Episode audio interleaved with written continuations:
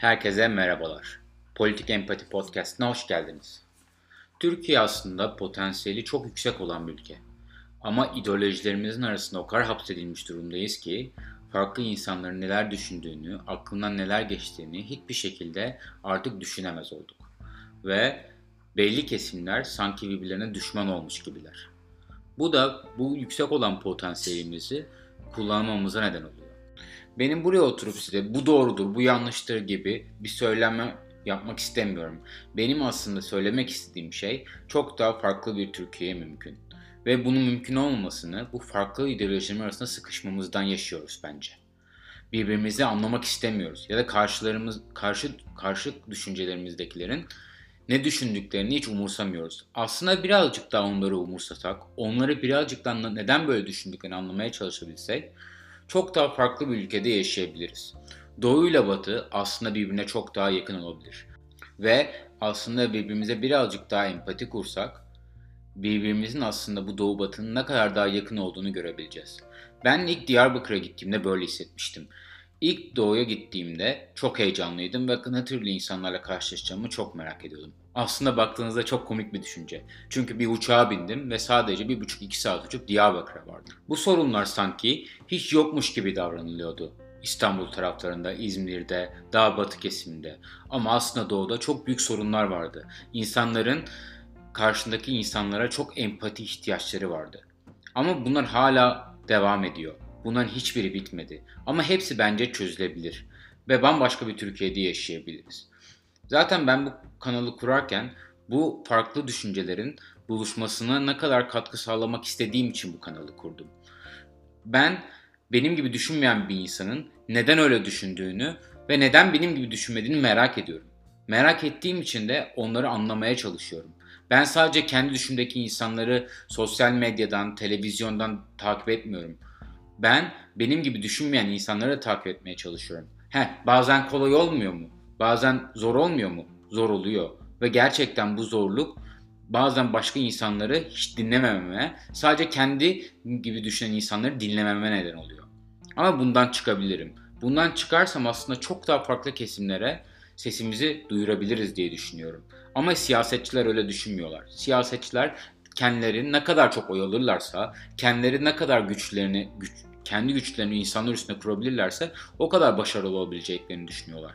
Ama aslında önemli olan şey gece huzurlu yatan, mutlu yatan, kendi nasıl düşünceli olsun, nasıl ideolojide olursa olsun belli bir yaşam standardına erişen insanların çoğunluğu önemli değil mi asıl önemli olan?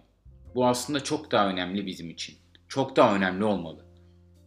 Arada yaptığım takılmalar, yaptığım kelime hataları, bazen nefes uzun alın nefes alışverişlerim için kusura bakmayın.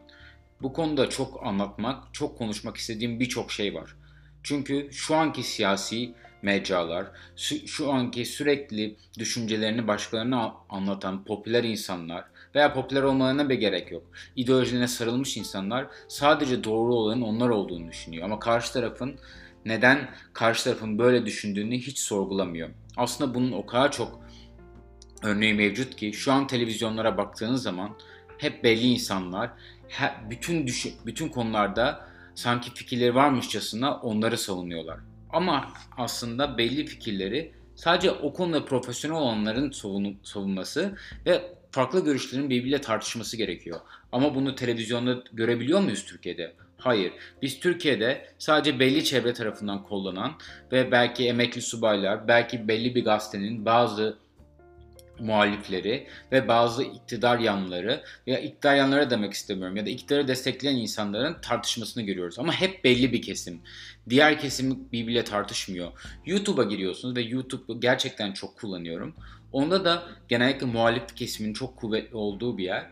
Ama onda da hep bir belli bir kesim belli bir düşüncelere sahip. Yani fark belki iktidar kesimi muhalifle tartışmak istemiyor. Keşke tartışsa. Zaten ben o heyecanla o tartışmaları takip etmek istiyorum. Farklı kesimlerin birbiriyle tartışmalarını ve birbirlerini sakin ve birbirlerini anlayarak tartışmalarını gözlemlemek istiyorum. Çünkü asıl değerli olan o. Asıl değerli olan bizim farklı düşüncelerimizin birbiriyle çatışması, sargı çerçevesinde birbirimizi anlamaya çalışmamız. İşte buradayız. İşte şu an beni dinliyorsunuz. Ve bizim, benim çok daha farklı bir Türkiye'yi hayali kafamda var.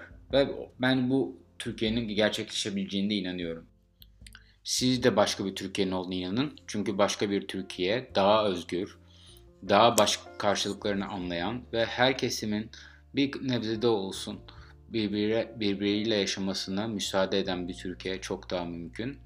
Beni dinlediğiniz ve en değerli zamanınız bana ayırdığınız için çok teşekkür ederim. Bundan sonra daha kısa kısa ama daha çok e, buraya e, podcastlerimi koymaya çalışacağım. Kendinize dikkat edin. Sevgiler.